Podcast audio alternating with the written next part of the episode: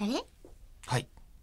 ここまでを整理すると、はい次のイベントが9月8日日曜日にありますよと。昼間の12時半開演、はい、そうなんです。ちょっとね、今回時間が早まり早まましりたのまでした、すいぜませひん皆さ僕ん。はこの後にうんまた別のイベントの司会をしに、私も別のところを見に行くライブがあるので大丈夫ですなんと。きっとみんなもそうやってチリチリになっていくでしょう。ねえーはあい。のこうあのイベンターの皆様の、はいえーなんかためにもね、ちょっとス早ケジュめール に。に妖怪イベかぶりを起こしづらい時間に、はいさせていただいております。で、ゲストに、 はいえー吉田さんがビック、ブ、ビッキングじゃない、ビッキングしましたびっくりブッキンググをしてくださいましたびっ。えー、ジャックさんの宇宙科学研究所より、曽根義嗣さんが来てくださいそうなんまですすっていうところまで分かりました。そうなんですじゃあ曽根さんは何してるかっていうと、電池の人って聞そういて、電池を作ってらっしゃる方ですね私、はいロケットなり宇宙空間で、電池が無事でいられるのかが、すごく心配で、でもそれはアポロの昔からそうじゃないえ、電池持ってってたのみんな。アポロどうやってたのじゃあえちいや逆に言えばそれを僕も電池軸で物事見たことないいでやすからわかんない私ですけもど私も全然分かんなくてだってほらさあのボールペンで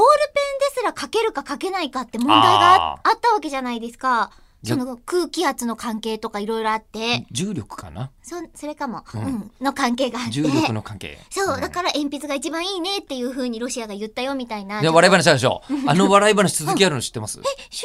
らないえーであの順順番で言うと宇宙空間で、あのこうペンが書けないことにボールペンが書けないことに気づいた、でアメリカの、えーでアメリカ NASA 開は発 NASA が開発したのはそう、うんあれね書いけろんるなボールペンを開そ発うそしうたそうと開発かけるボールペンを開発した、何何百うん、うん億円とか、わかドルなのかちょっとわ分かかんなんないいですすでけけどどとりあえずお金かけて開発したと、うんで一方ロシアは鉛筆を使ったっつって話が終わってるじゃないですか、はででしょで笑い話でまたもうくだらないことをって言ってるじゃないですか、あ、うん、国同士のアメリカンジョークあれあれね鉛筆使っちゃいけなかったのって